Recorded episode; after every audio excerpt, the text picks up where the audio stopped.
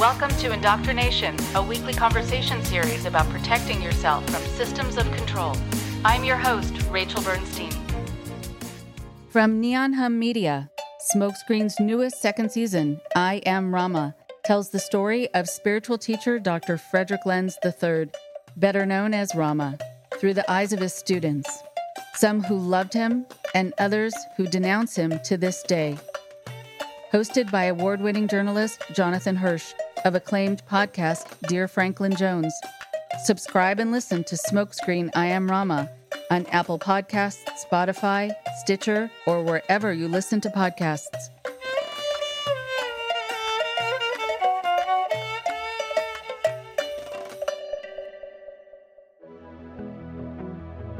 Coming this summer to a screen near you.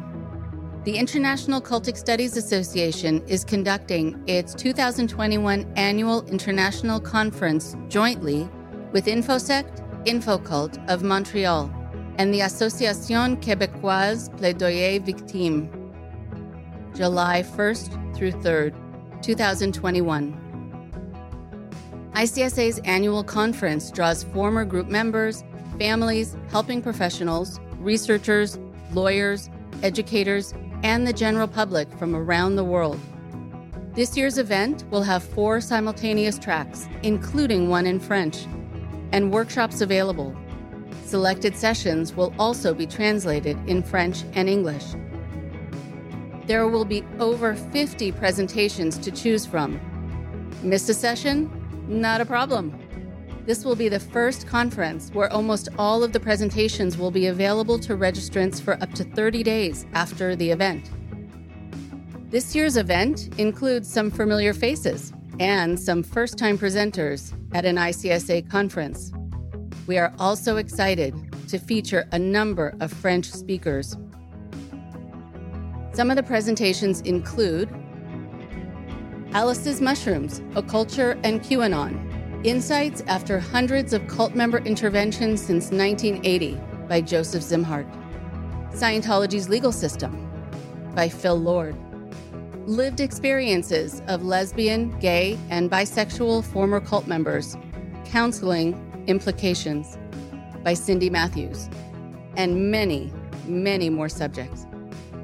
This conference will also feature the Phoenix Project, free and open to all this program reveals the realities of an individual's cult experience through creative works of art, writing, and performance.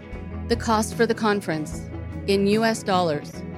For regular registration, 150. For student registration, 80. And financial assistance is available. To sign up for our upcoming ICSA International Conference, the Phoenix Project, and more, visit icsahome.com slash events slash conference annual. We hope to see you at the event.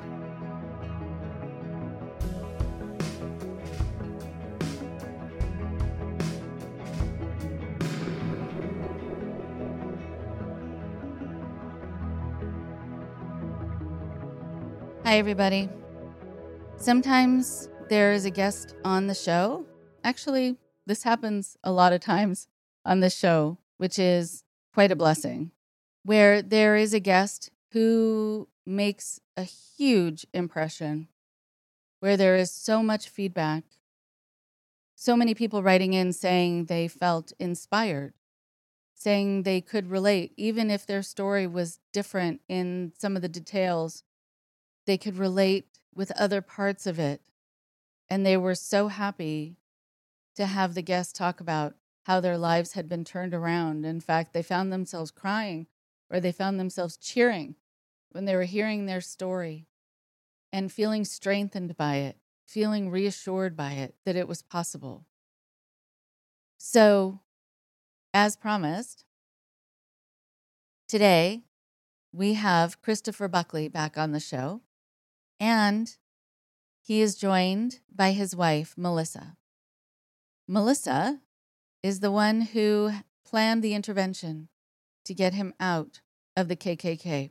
And they'll both be talking today about their stories from each of their perspectives, but also talking about the love between them and how she knew there was still that spark of goodness in him worthy of saving. Christopher Buckley lives in Georgia and is an Afghanistan and Iraqi war veteran. When he returned from Iraq, he joined the Georgia White Knights as an Imperial Nighthawk because their anti Muslim and racist values were consistent with his worldview at the time after returning from war. Arno Michaelis, a former white power skinhead, and Dr. Heval Mohamed Kelli, a Kurdish Muslim refugee, were able to teach Chris the error of his ways and helped bring him out of the movement. And today, he volunteers at The Haven in Georgia, a local organization that helps homeless and drug addicts. He also gives motivational speeches trying to spread awareness and educate the public about the dangers of white supremacist extremism. Chris now works with Dr. Kelli on a program called Help, Heal, Love, where they work to repair flawed thinking in hate groups and spread a message of love and healing. He also created a de radicalization program designed specifically with veterans in mind, but is geared to work with all manners of hate and extremist ideology. And today, he's joined by his wife, Melissa Buckley. She's a key person in helping her husband leave the Ku Klux Klan. She realized that the KKK was damaging to Chris and to their children and wanted a healthier path for the well being of her entire family. She searched online to try and find someone to help her get Chris out of the KKK and found Arno Michaelis, a former white power skinhead and Parents for Peace advisory board member. Over a several month period, Melissa worked with Arno to help pull Chris out of the dangerous extremism he had become involved with. And thanks to the support of Melissa and Arno, Chris is now an inspirational model that spreads awareness about the dangers of white supremacist extremism and teaches others how to help their family members who have become involved with extremism. Come meet Melissa now and hear Chris on the show for the second time.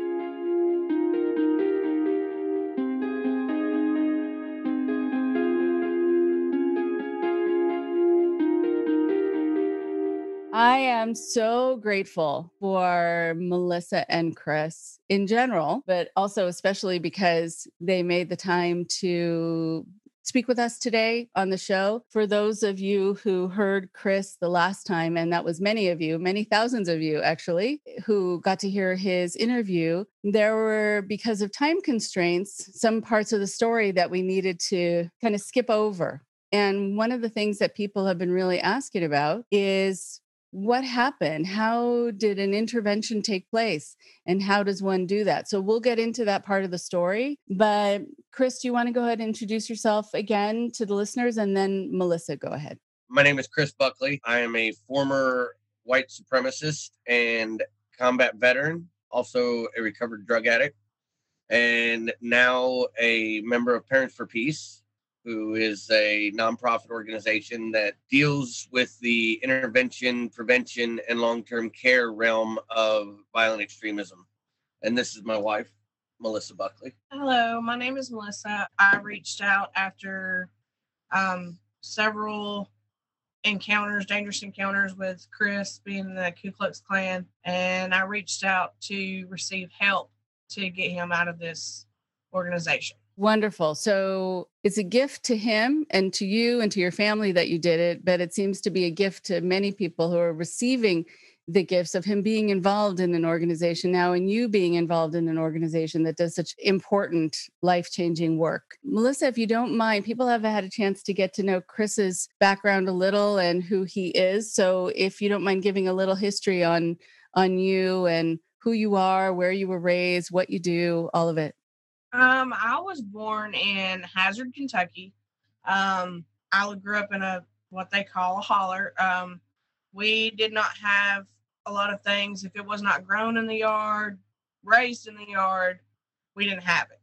Um, I grew up in a very religious home. I was raised Pentecostal, so very, very strict. I moved to uh, Georgia, whenever I was younger, I had suffered a pretty tragic time in school. Um, I had some things done to me by former students. So they uprooted me and moved me to Georgia because in Kentucky, the laws are whack. So there was never anything done about what had happened to me in school. Family moved me down here to Georgia. Um, I was raised here for about four years and we moved back to Kentucky. Then, whenever I was like 11 or 12, we moved back to Georgia and pretty much stayed. I graduated high school in 2007. I suffered a lot of issues with classmates and stuff like that due to what had happened to me. You know, I was put in foster care for a period of time growing up. And after I graduated, you know, I kind of like rebelled a little bit because I was raised this way and I was like, you know, I never got to experience anything. So that was my way of experiencing was rebelling. In 2009, I had went to Kentucky to see my family because they had suffered a flood in 2009 in Jackson, Kentucky. That is where I met Chris. I met him in May of 2009 and we have been together since June of 2009. I pretty much packed up, rooted, and went to Ohio, was on a Greyhound bus for what? Day and a half. A day and a half, not knowing anything was like what was going to happen. And we've been together since. Um, whenever we first got together, he had just got back from overseas. So there was a lot of like drinking involved, which I'm sure happens a lot with troops who come home. That's where issues started. He was with the alcohol at first, and then it was after he broke his back it was to the opiates. So it was literally like come home, alcohol, opiates, and then it was just downhill from there. It was hard, but I knew that when well, I'm not gonna say that I knew because it was it was a battle for me and him to get together because it was like nope, nope, nope, nope, nope, and then it didn't just happen. But um I knew that once I got with him that he was the person that I wanted to spend the rest of my life with and I knew at that point that a lot of people in my family was like, you know, you just need to leave because of his PTSD. And I was like, you don't understand. You can't just walk away from somebody that you love like that. Right. Okay. Even with all of that, first of all, just eh, starting a, a relationship basically with someone who's just come back from fighting and is dealing often with PTSD, as you're saying, you're in for a bumpy ride. And right. But there was something about Chris that you sensed, even with all the other stuff going on. And so, what was it about him? Even with all the alcohol, all of that, what did you see in him? I knew that the person that I that I first met, I knew that there was something wrong with him like Damn. nothing bad, but I knew that I knew that Damn. there was there was something with him right. that that there was a battle going on with him. And I I had battles within myself. There was things that I was battling with at all times and I knew that he was battling things. And I never realized how much a person can change from from what the things that they deal with. And with him, I seen, you know, him getting out of the military and him losing that brotherhood. That was a drastic change for him. So he was like in this mode of, I have to find something to make that same, the area that I was like the brotherhood. He wanted to fulfill that spot with another area because he was missing out on that. He didn't have it anymore. But I knew that whenever I seen him going through this phase, I knew that that wasn't the person that I met. I knew that there was more than what I didn't see was going on. He was dealing with more. I want to be able to ask you about that time because, you know, there are times that you can see that someone is judging you, and other times you're surrounded by people who are trying to understand. Sounds like Melissa was trying to understand, and she also didn't see you as this troubled person, but that you had been through so much that you were carrying the after effects of so much. And so, what was it like to be seen that way, to kind of be understood rather than just dismissed and judged? I never thought about it. That's a really good question. It was a different environment. You know, you, you deal with judgment in every aspect of your life, whether it be at work, in recreation, in public. There's always somebody that's looking at you forming an opinion based off of no information, you know? But with with Melissa, you know, she made that effort to to try to understand what it was that I was dealing with. You know what I mean? I don't know if it man, in, in some ways it was kind of an enablement to further the the cycle of falling into you know the the mindset of what I was dealing with the extremism and the and the racism and the hate. But on the other hand it was the conflict of compassion. It was the conflict of compassion meeting the hatred that it retarded the progress.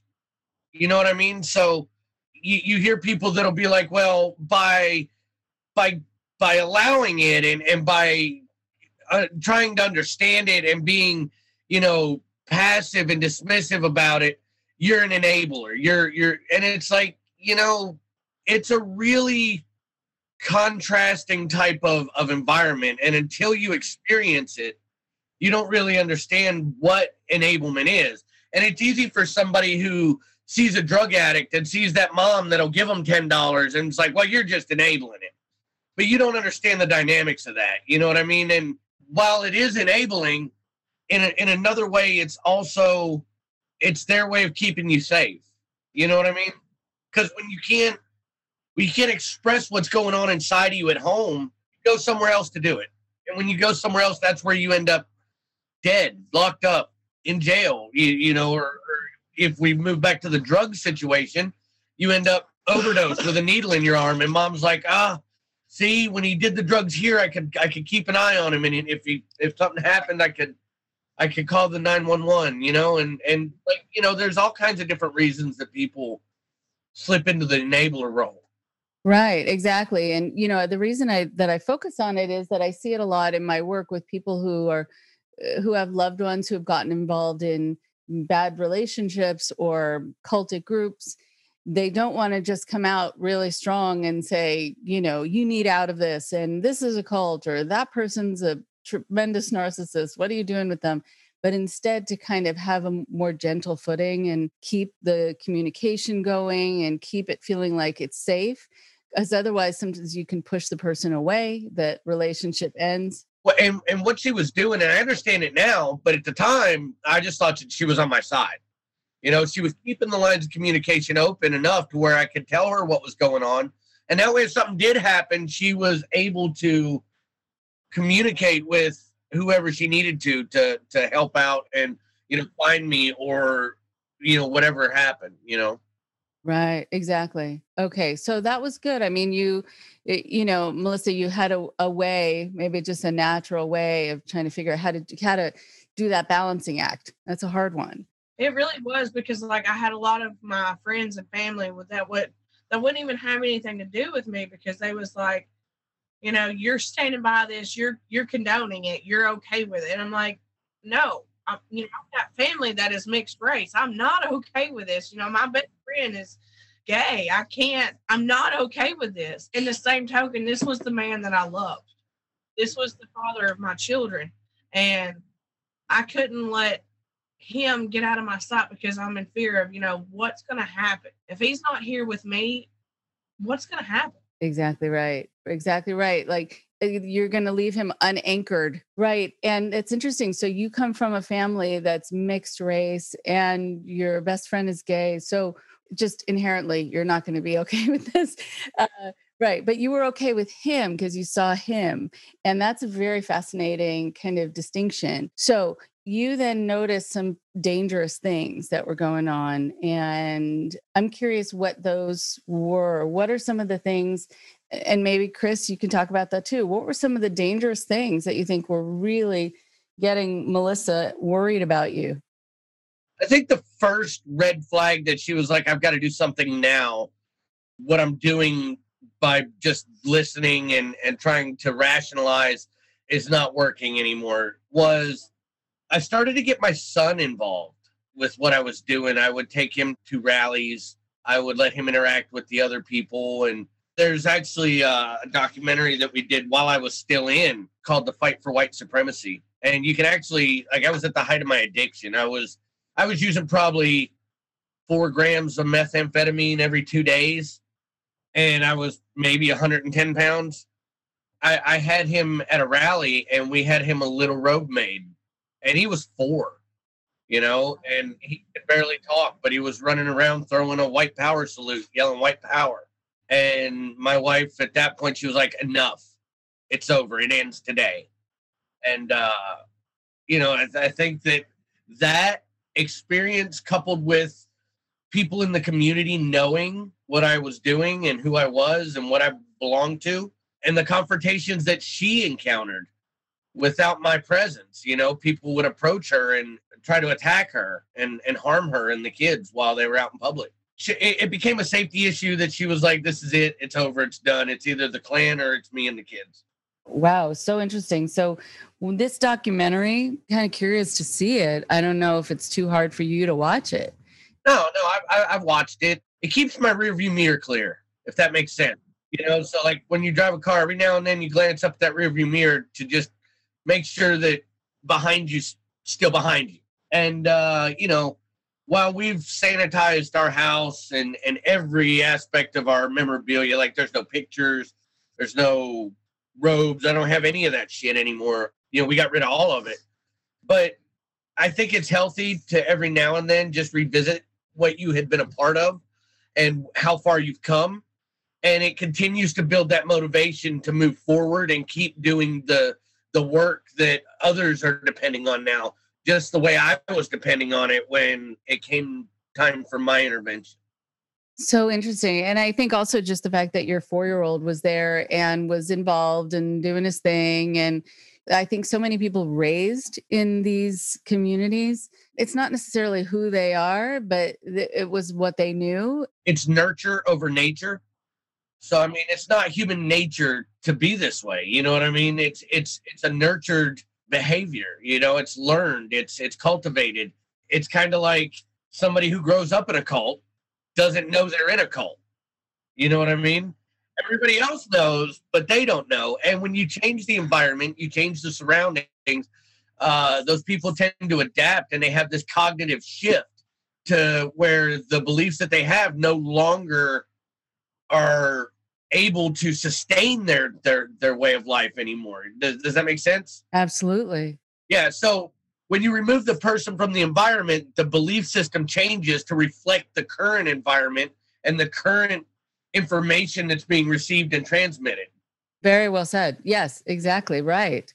Exactly right. I think it's a really good point to remember. I think also sometimes people will remember the camaraderie, like you're looking for that connection. And for him, it could have just been, well, this is time I get to spend with dad. That's all it was. He has always wanted to just be my shadow. I mean, he looks exactly like me. We are twins. He just, he emulates me in every way. And, you know, the drug addicted, drug fueled dad in me was like, hell yeah, man. Just like dad, I'm teaching him right but well, well, like we talked before, you know, like what came first, the chicken or the egg? What comes first, sobriety or leaving this group? You know, sobriety had to come first for me. And when sobriety come first, that inner me, my inner self, my true self, was able to to break out. And I started to realize that, like, oh my God, I am allowing my child to inherit this hate that I have for myself and for others. You know, I mean, and that's not okay. Right. I'm allowing my child to inherit this hate. Wow. Very powerful. So, right. So for you, Melissa, this was it. That was like the line that couldn't be crossed. And that's what made you act, or was there something else also that just as we're getting to the point where you reached out to Parents for Peace, what is there anything else that happened? So, like he was saying, you know, people was, you know, attacking me to get to him. Um, well, I had went to I had my daughter. She was maybe eight months old at the time. She wasn't a year. I, I had went to our local Walmart and of course Walmart went, went to to get diaper wipes. No white no white supremacy story is complete without your local Walmart. Right. so I had um, went in, you know, I had parked on the the right hand side, you know, the grocery side, went in, got my diaper wipes, come back out. As I was coming out, I noticed that there was three black females. You know, I've I've seen these girls in the community before. They're really nice girls, never had any issues out of them or anything. And I had one coming to the front of me, one coming to the the right side of me, and one coming behind me. And you know, I noticed that as I was getting closer to the vehicle, they was approaching in closer. As this is going on, there is a police officer sitting in the parking lot. They come in closer on me. I'm trying to put my child into the car seat, and they're like, "We know who you are. We know who your husband is, and we're going to get you for what you're what you're allowing to happen." And I was like, "Look, you know, I'm terrified. I'm trying to get my child in the car." I was like, "Look, whatever you guys feel the need to take place, so be it. Just please let me get my child out of here." You know, and they had talked about, you know, even coming to our home and trying if they can't get to him, they're going to get to me, get to our kids just to get to to get him. And I come home, I was upset. I took my daughter inside and I was like, this is it. I'm I'm done with this. You know, I can't even go out into the public without being approached of people from people that's upset with what you're doing. And they have every right to be upset. And they're attacking me to get to him. They're attacking my children to get to him. You know, my son was getting ready to start school, and I'm just like, I can't allow my child to go to school with these beliefs and I told him, I was like, you know, it's it's time to quit. It's time for you to stop. And he was like, Well, this is my life, and if you don't like it, then so be it. And I was like, there has to be someone out there that's been through what I'm going through, or somebody out there that's willing to help. And I sent out that email thinking that nothing was going to happen, and here we are. And here we are. Right. Okay. So I just want to say something about that story of being surrounded. I mean, you're right. They have every right to be really mad about what was going on and the Klan in general and the whole history of the Klan and who knows how mu- how many people in their families direct were directly affected by the Klan or other groups like it because it's not the only group certainly out there doing this and having these ideals and ideas about what's best in this world and who is best in this world but there's this idea of guilt by association right? And so that's where you were smack in the middle that you were being associated with having the same ideas you or you must have them just because you're married to this person and that was not the case at all right? So okay yeah enough right? It, it just was getting t- it, it was kind of finding its way into your home all right. So you made this call to Parents for Peace. You found them online? Um, no, I had actually it sounds crazy, but I typed into Google search bar and I had typed in how to get a loved one out of a hate group. And Arno Michaelis was the first name that come up. And I read his story. I got his contact information and I was like, why not just send an email and see if he replies?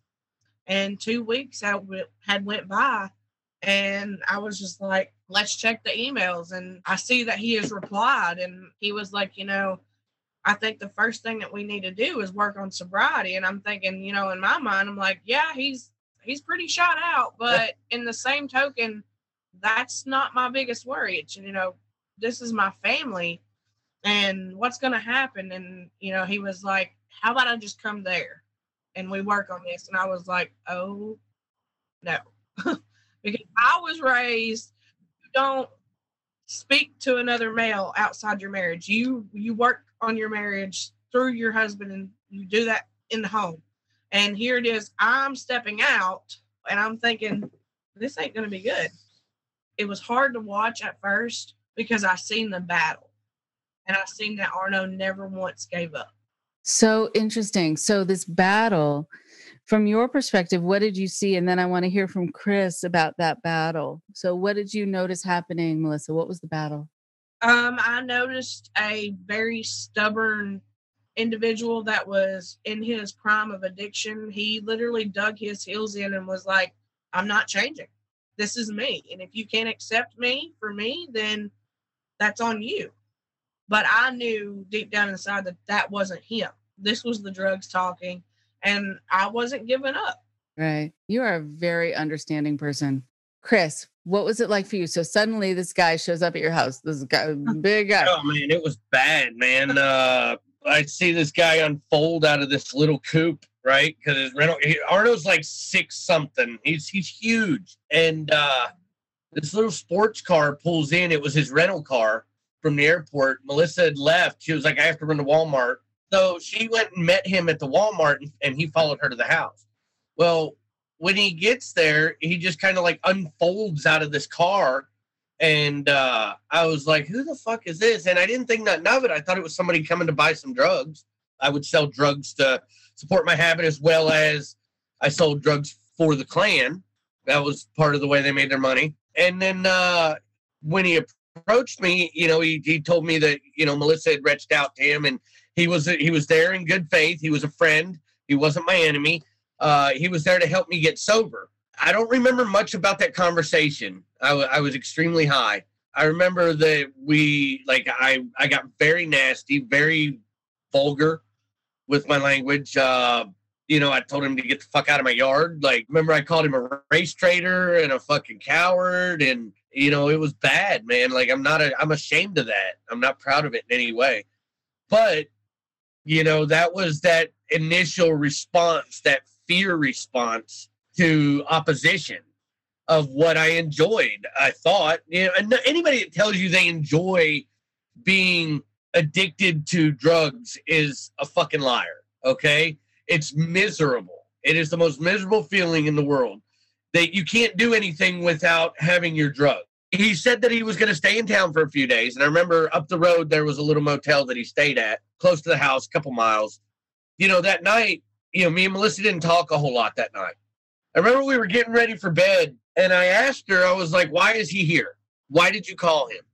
And she showed me a picture of myself when I was in the army, right when I come home. And I was like 225. I was a brick wall. I was huge. I'm 5'8, 225. That's that's big.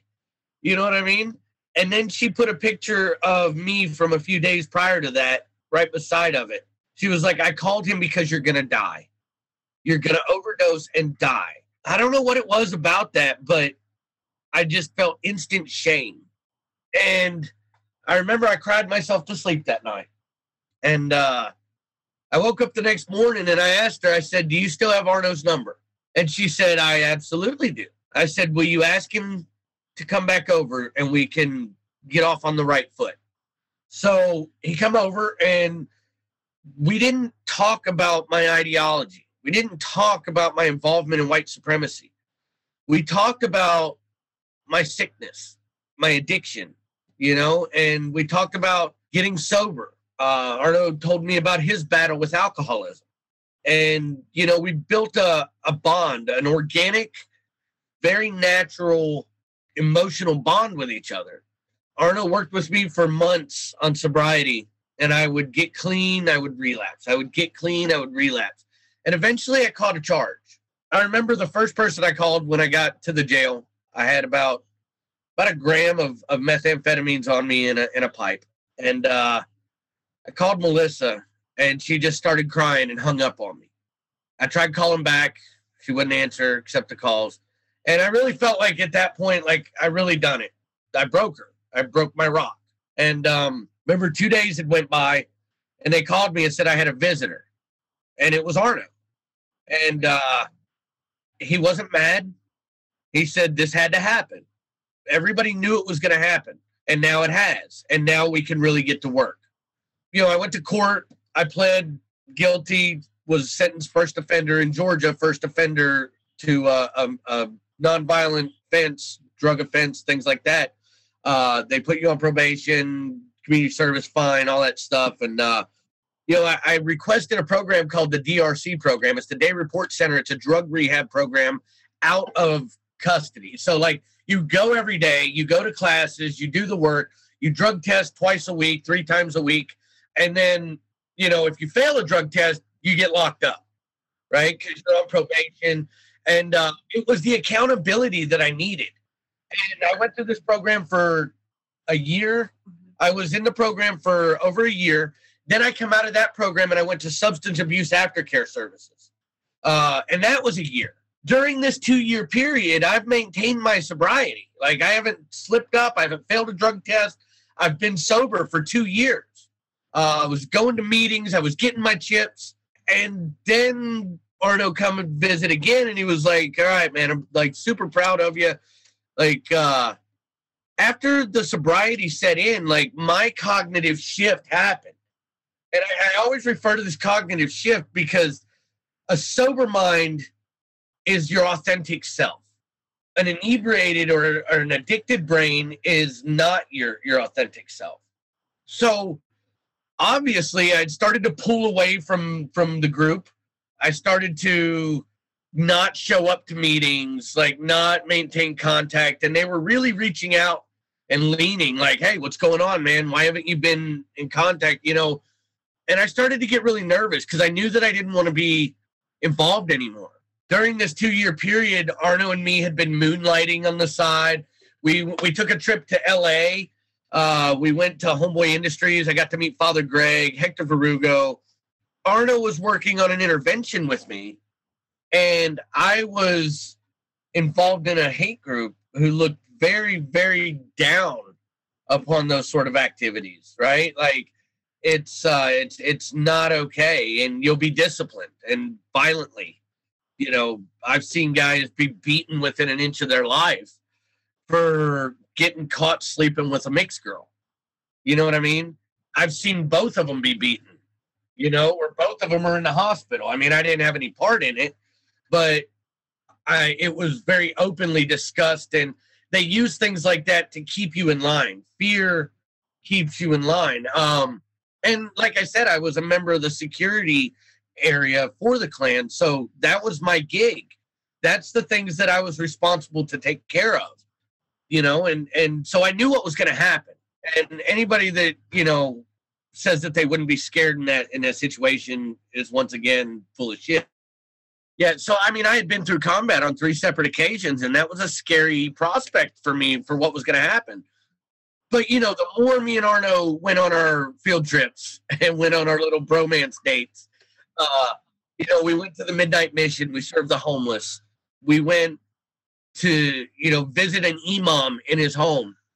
Uh, and his wife met me at the door and she said listen i know what you are and it's evil and i want you to know that i was against you coming into our home where we pray where it's holy to us and bringing that devil in with you. But my husband who's an imam who's uh you know he's the, he's the religious leader of the church for his muslim faith was adamant that Arno bring me. These little acts of compassion. And Arno will tell you the same thing if you ever have a chance to speak with Arno. He's amazing. You know, the same things are the reason that helped him get out of the movement. Acts of compassion that he knew he didn't deserve. So, this imam inviting me into his home, it was the most terrifying thing I'd ever experienced. Out of everything that I had lumped into the things that I have to hate because of the organization, because it was part of the ideology did I hate black people? It was just part of the job for me. I didn't really have anything against black people, but it was just part of it, right? Mexicans, they don't really give a shit. I was there because I really hated homosexuals because of being molested by one as a kid. I just lumped all of them into the same kind of sick, twisted type of mentality that hurt me. It was a natural defense mechanism. I didn't realize that at the time, but I do now. The Muslims, I was I was in combat with them. They killed my best friend in my arms. Okay, he lost his life. And that was the scariest, most terrifying thing I had ever witnessed to date. The scariest thing I'd ever been through. I had a legitimate, unbridled hatred for those two groups of people. So to be in an imam's house, very traditional imam at this. He he lived in Cartersville, Georgia. I remember I got really mad at Arno because I told him, I said, Muslims are off the table. You don't get to tell me I'm not allowed to hate them for what they did. So we left Muslims off the table for a really long time. And eventually it was like, hey, secret time, we're here. Uh, this is Imam so and so, and he's going to confront your ideology today. You're going to have a conversation with him, and you're going to participate. We're not leaving until you do. And, you know, at first it was very tense but I had more of a relationship and a conversation with the man's wife, the one who was against me being there. And uh, by the end of that trip, I think we spent what, like two hours down there, two or three hours. By the end of that trip, me and the man's wife, we hugged. She invited me back to go fishing with her husband. He invited me. He wanted to go fishing. He wanted to to catch fish, bring it home. His wife was going to fix a traditional Muslim dish. And uh, I remember like everything I thought that I understood just crashed down around me. Like I was in this this mentality that like what the fuck have I done with my life for the last 5 years? You know? And so now this hunger of what else am I wrong about? What else can I can I figure out? What else can I can I challenge myself with? And the next obvious thing was Arno told me he was like, "Look, man, like it's not about challenging yourself. It's about finding out why you feel the way you feel. Confronting that." So then the real hard work started. I had to confront Daniel's death. I had to confront my molestation. I had to confront the abuse of my father. I had to confront the the the fact that I turned to drugs and substances instead of my wife. I had to confront the fact that during the time of using substances and and abusing, you know, things that I neglected my family. I stepped out on my wife. There were a lot of things that I did that I'm not proud of. Uh, I mean, there was other women that I had to confront that. I had to there was a point where me and my wife sat down and I laid everything on the table. Everything I had ever done, everything that I wanted to get off my t- I had to clear my conscience. You know, and and I think that the beginning of me repairing my relationship with her was complete transparency and honesty. She had to know everything. I had to give her time to process and decide whether she wanted to pursue our life together. Confronting that possibility that the life that I had built to this point might not exist in the morning. Just really humbling myself. Yes. The bravery that you show by even that moment where you say, well, what else? What else am I wrong about? What else have I been misguided about? What else has gone from a singular incident that I broadened to an entire people? right? All homosexuals, all Muslims. And I think also, just in terms of your friend Daniel, who we can honor him with and have the show in his memory. But I think having that experience, I can imagine you might feel like befriending a Muslim might be betraying your friendship and your friend. Exactly. Exactly. I just felt like I had betrayed everything that I had accomplished overseas. Like the whole reason I was over there was I was betraying the values and the morals that were instilled in me. I was turning my back on my comrades and I was sleeping with the enemy, so to speak you know? And and look so there's a lot of that in the military. Soldiers come home right now and they hate islam right? And the reason being because we're trained to hate it. We're trained to dehumanize it. We're trained to disassociate humanity with that because it makes it easier for us if we have to take a life if we have to engage an enemy combatant and take that it's like killing a deer right if we could understand an animal and talk to it and associate with it and build a relationship with it, we couldn't do it. I'm an avid hunter. I could not shoot my dog. I couldn't, you know, because I have a relationship with that animal. It's part of my family. It's something I know. It's it's easy to hate something you don't know, and to to to try to make that effort to know something goes against everything that is ingrained in you know, and the military does this. It's very necessary. It has to be done. It's a part of desensitization so that you can accomplish your goal and your mission. But what the military doesn't do is they don't resensitize you. They don't reintegrate you. They give you a quick one over life, limb, or eyesight, and you're back at the house in two weeks drinking beer. And then the PTSD kicks in. And then the the spiral out of control, the substance abuse starts possibly leading to the suicide. You know, 22, de- 22 soldiers a day commit suicide. 22 a day? 22 a day. there, there's a lot of soldiers that commit suicide a day. There's actually a project out there called the 22 a day project where soldiers and people will commit to do 22 push-ups every day in honor of the 22 soldiers that lose their lives to suicide. That's not okay. That tells you that there's a fucking flaw in the system. January 6th was a direct byproduct of the US military, the Department of Defense, and the Pentagon not incorporating deprogramming programs, de radicalization programs into their demobilization bring home project. It's not, it, it costs too much money. We have to pay the soldiers even longer. Get them here, get them clear, get them to the house, and then they converge on the Capitol because they found themselves outside of the military. They mobilized, they armed themselves, and then they attacked the U.S. government because the U.S. government failed them. Do we see the process here? This wasn't a terroristic attack by white supremacists. This was a terroristic attack by soldiers that the US government failed. Look at the groups that converged on the Capitol. Yeah, they were MAGA supporters, lesser of the of the situation. All right. They were soldiers, veterans, and and prior service members. They were Proud Boys, O9E, three percenters, Oath Keepers, these are all prior service paramilitary militia style groups. Where did they get that training? Better yet, where did they get their trauma? Oof. I mean, that's an outgrowth of all of this and letting people down and, and stirring them up to have that kind of hate and then and having them exposed to trauma and then not being cared for. I implore the US government to rethink their strategy on bringing soldiers home and transitioning them effectively back into civilization before they create a situation that they want to blame on the veteran and not on their own lack of competency.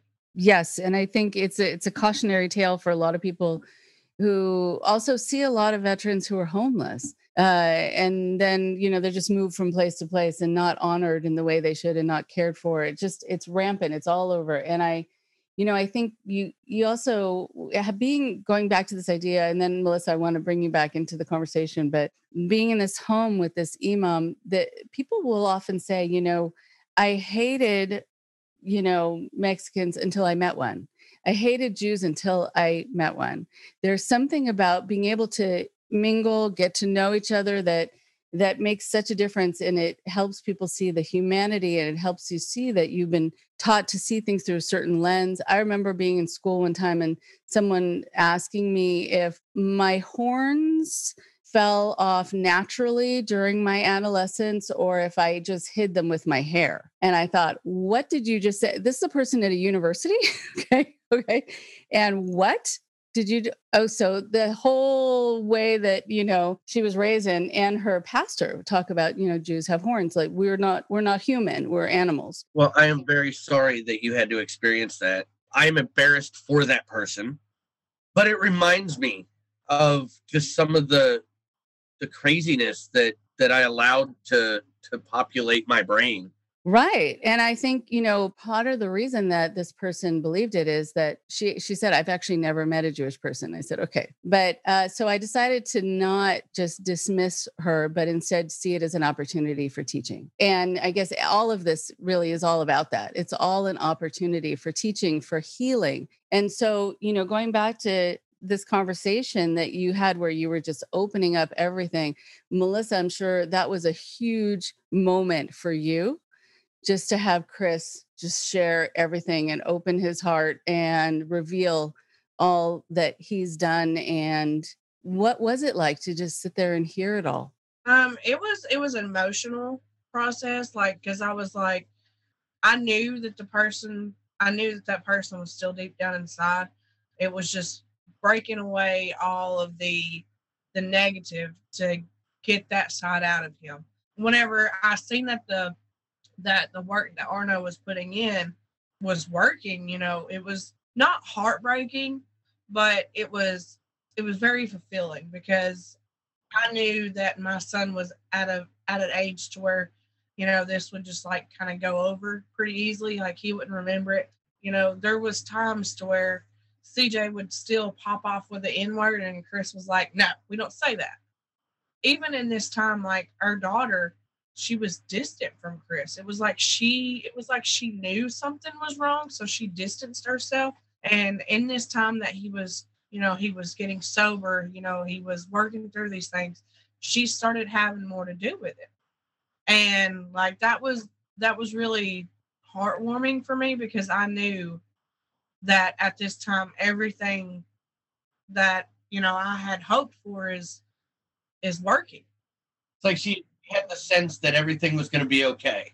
Right. Yeah. Going from the getting the call from jail and you hanging up, like that very low moment. I was upset with myself because I was like, I felt like I gave up on him. And I was like, you know, I felt like what I was doing, you know, you know, wasn't the right thing. Like he was, he was still into that mindset. Like I was, I was terrified, you know. And every time that he got out of my sight, and whenever he got that phone call, like I, whenever I got that phone call, it was like three in the morning, and I had begged him not to leave the house. Something doesn't feel right. And he was like, No, it's always your what ifs, what ifs, what ifs. And I wanted to say, I told you so. But in the same token, I was like, That's, you know, that's not the right thing to say. And when I hung up, I was like, you know, he probably thought, you know, she's just, she's done away with me. But no, that was, I had to get myself together because I was like, what happens now? What do I tell my kids? I, and I feel guilty because there were so many times that I was like, daddy's at work.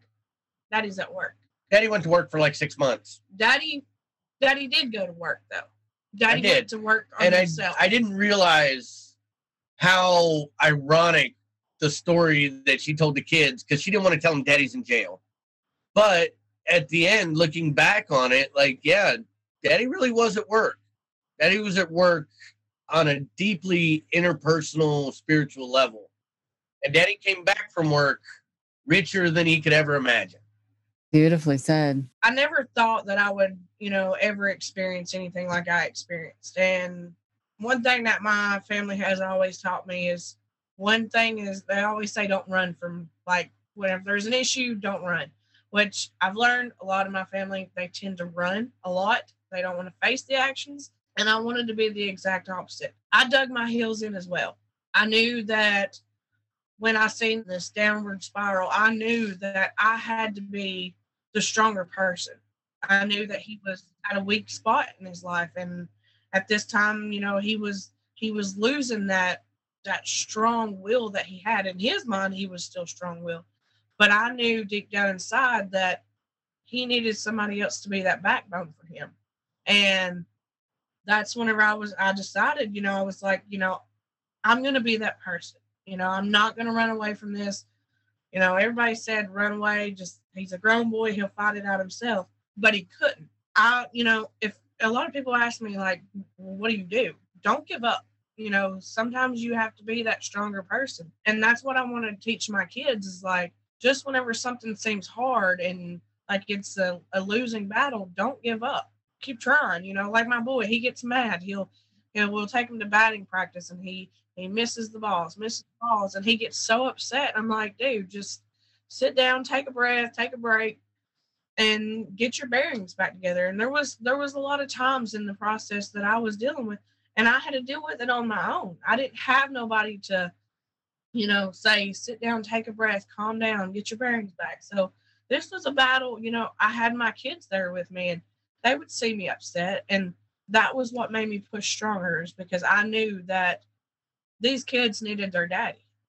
And if I had to do everything by myself, it was it was them that was keeping me stronger. You know, seeing them be upset because daddy wasn't home or they seen daddy sick. That was what pushed me stronger to see, get him to where he needed to be. And I want my kids to do that as well. Just to not ever give up, just push stronger. Beautiful. That's beautiful. Yeah, I didn't even think about that. That's right. You had to deal with this all on your own. My goodness. I mean, you're both very strong people.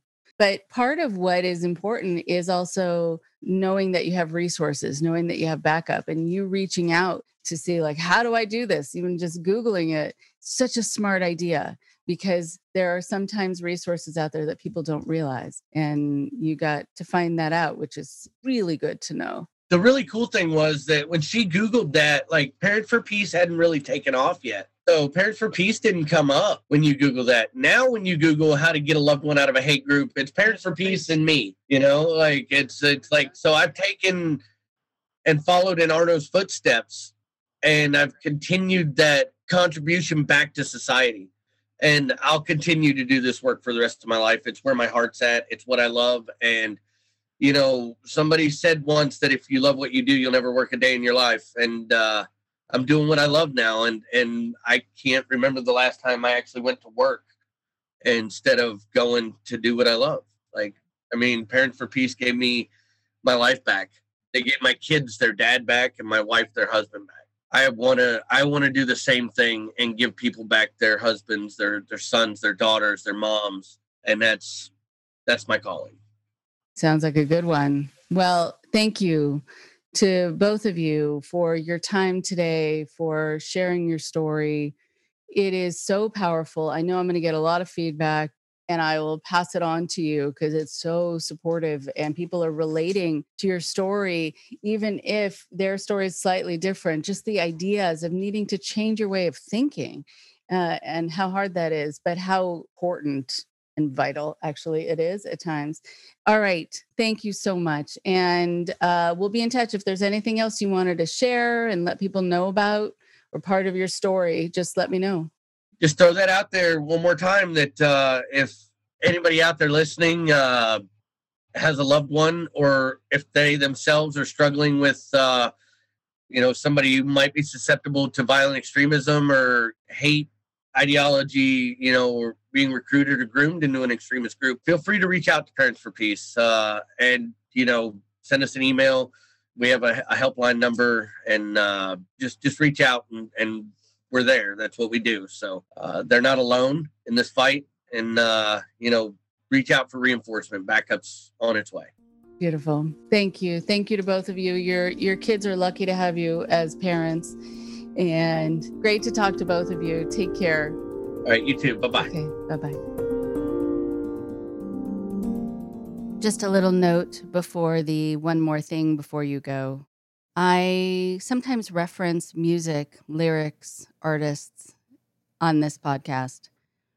Music plays such an important part of the way we see things, and it is this soundtrack that at times helps us learn and helps us relate. And uh, over a year ago, during maybe even two years ago now on the podcast, uh, towards the beginning when I did two different episodes on indoctrination during apartheid in South Africa. I referenced the song Free Nelson Mandela. The version I'm most familiar with is the version by The Specials.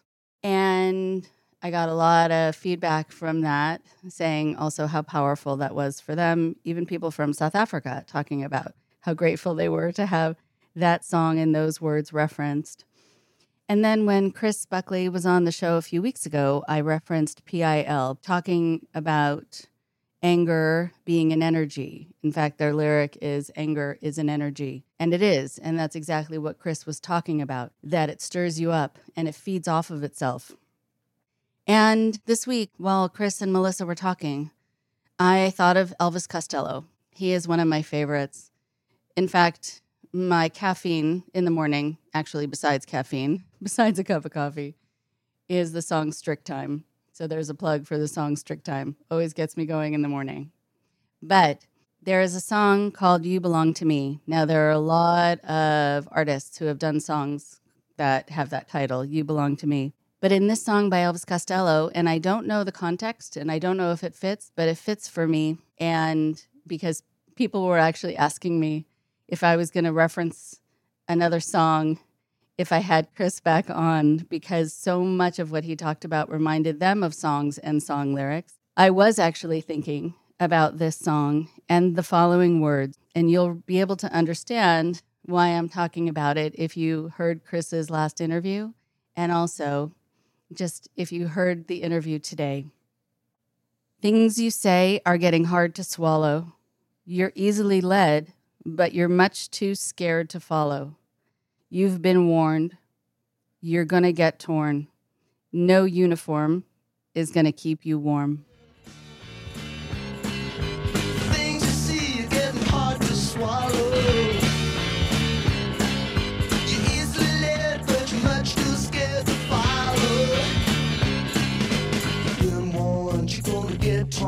No uniform is gonna keep you warm.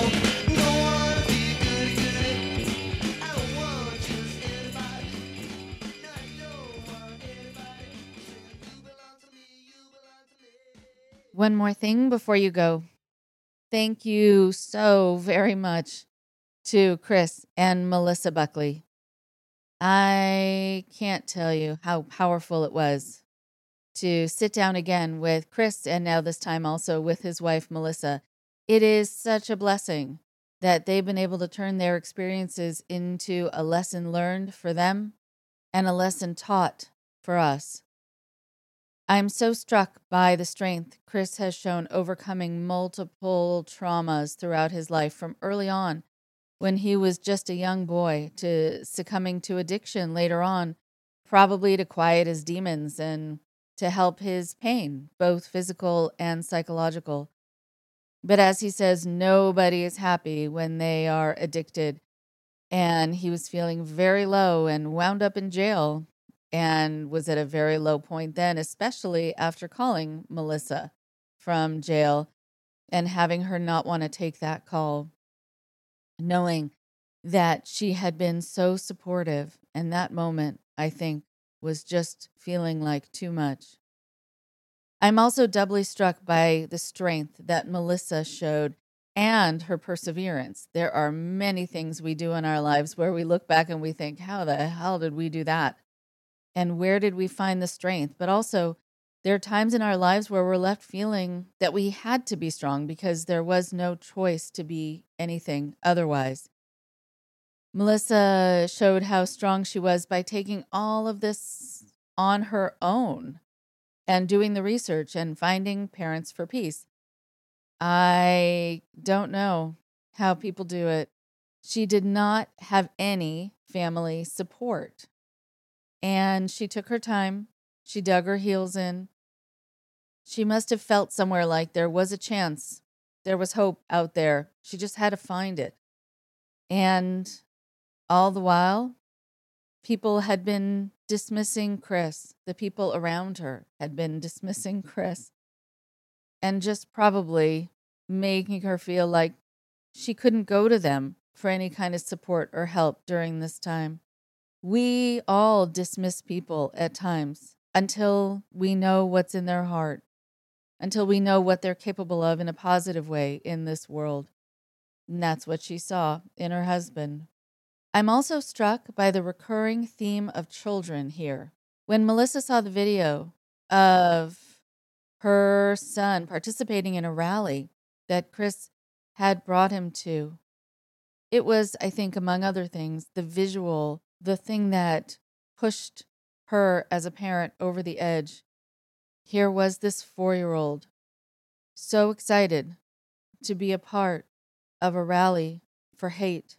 It's bad enough when it's happening to the person you love, but it's tremendously bothersome and truly feels really scary to think about losing your children to this and to get involved in something like this as a child isn't even so much about the message, but it's about having closeness with your parent who is involved.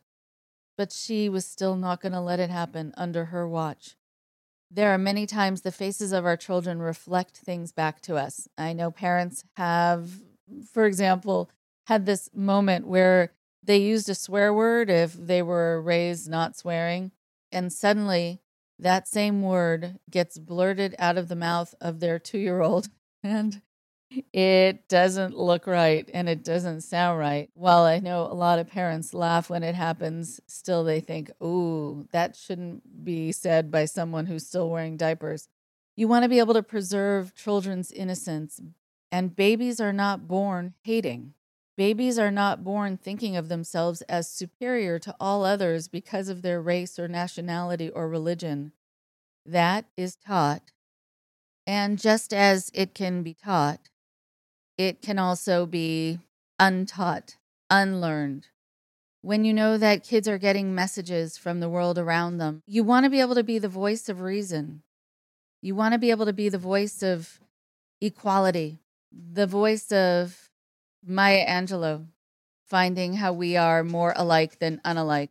While we hear on the news about all the organizations that have mobilized over the last two years, as Chris also talks about, which is very frightening to me, and those are the organizations that we should be watching and we should be following because they're out to cause hurt and mayhem. And that will unfortunately be a part of what happens over the next few years if they gain strength and if they grow in number. And by the way, I will be having a representative from the Anti Defamation League on the show in a few weeks who will talk more about that.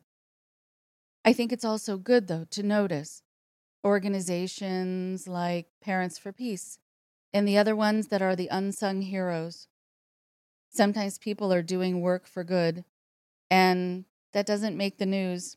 It doesn't make the news as much as the people who are creating disturbance and throwing grenades through windows, opening fire on those they want to eradicate, beating up people who are gay and trans, and burning crosses on the lawns of blacks, Jews, Muslims, and others. So if you're feeling overwhelmed by all that is happening, all that's fueled by hate in the world, I encourage you to do your research to find out how many organizations are out there trying to educate the public putting together curriculum for children about how we are the same and how many of the unsung heroes whose praises we could be singing and should be singing. Learn about these organizations, support them if you can, and be a part of them if you're so inclined. They're always looking for people to lend their voices to their work and for people to volunteer because at any given time, there are usually more people involved in hate groups than in groups promoting loving your neighbor. Thank you again to Chris and to Melissa for being so open with us and for the important work they do. Talk to you next week. Thank you very much for listening. Please support Indoctrination on Patreon at patreon.com slash indoctrination. Be sure to give us a follow on our social media. Find us on Facebook and Instagram using at Indoctrination Podcast and for Twitter, find us at at underscore indoctrination. We love hearing from you too. So send us an email at indoctrinationshow at gmail.com. And for more updates on the show, visit our website at www.podpage.com forward slash indoctrination.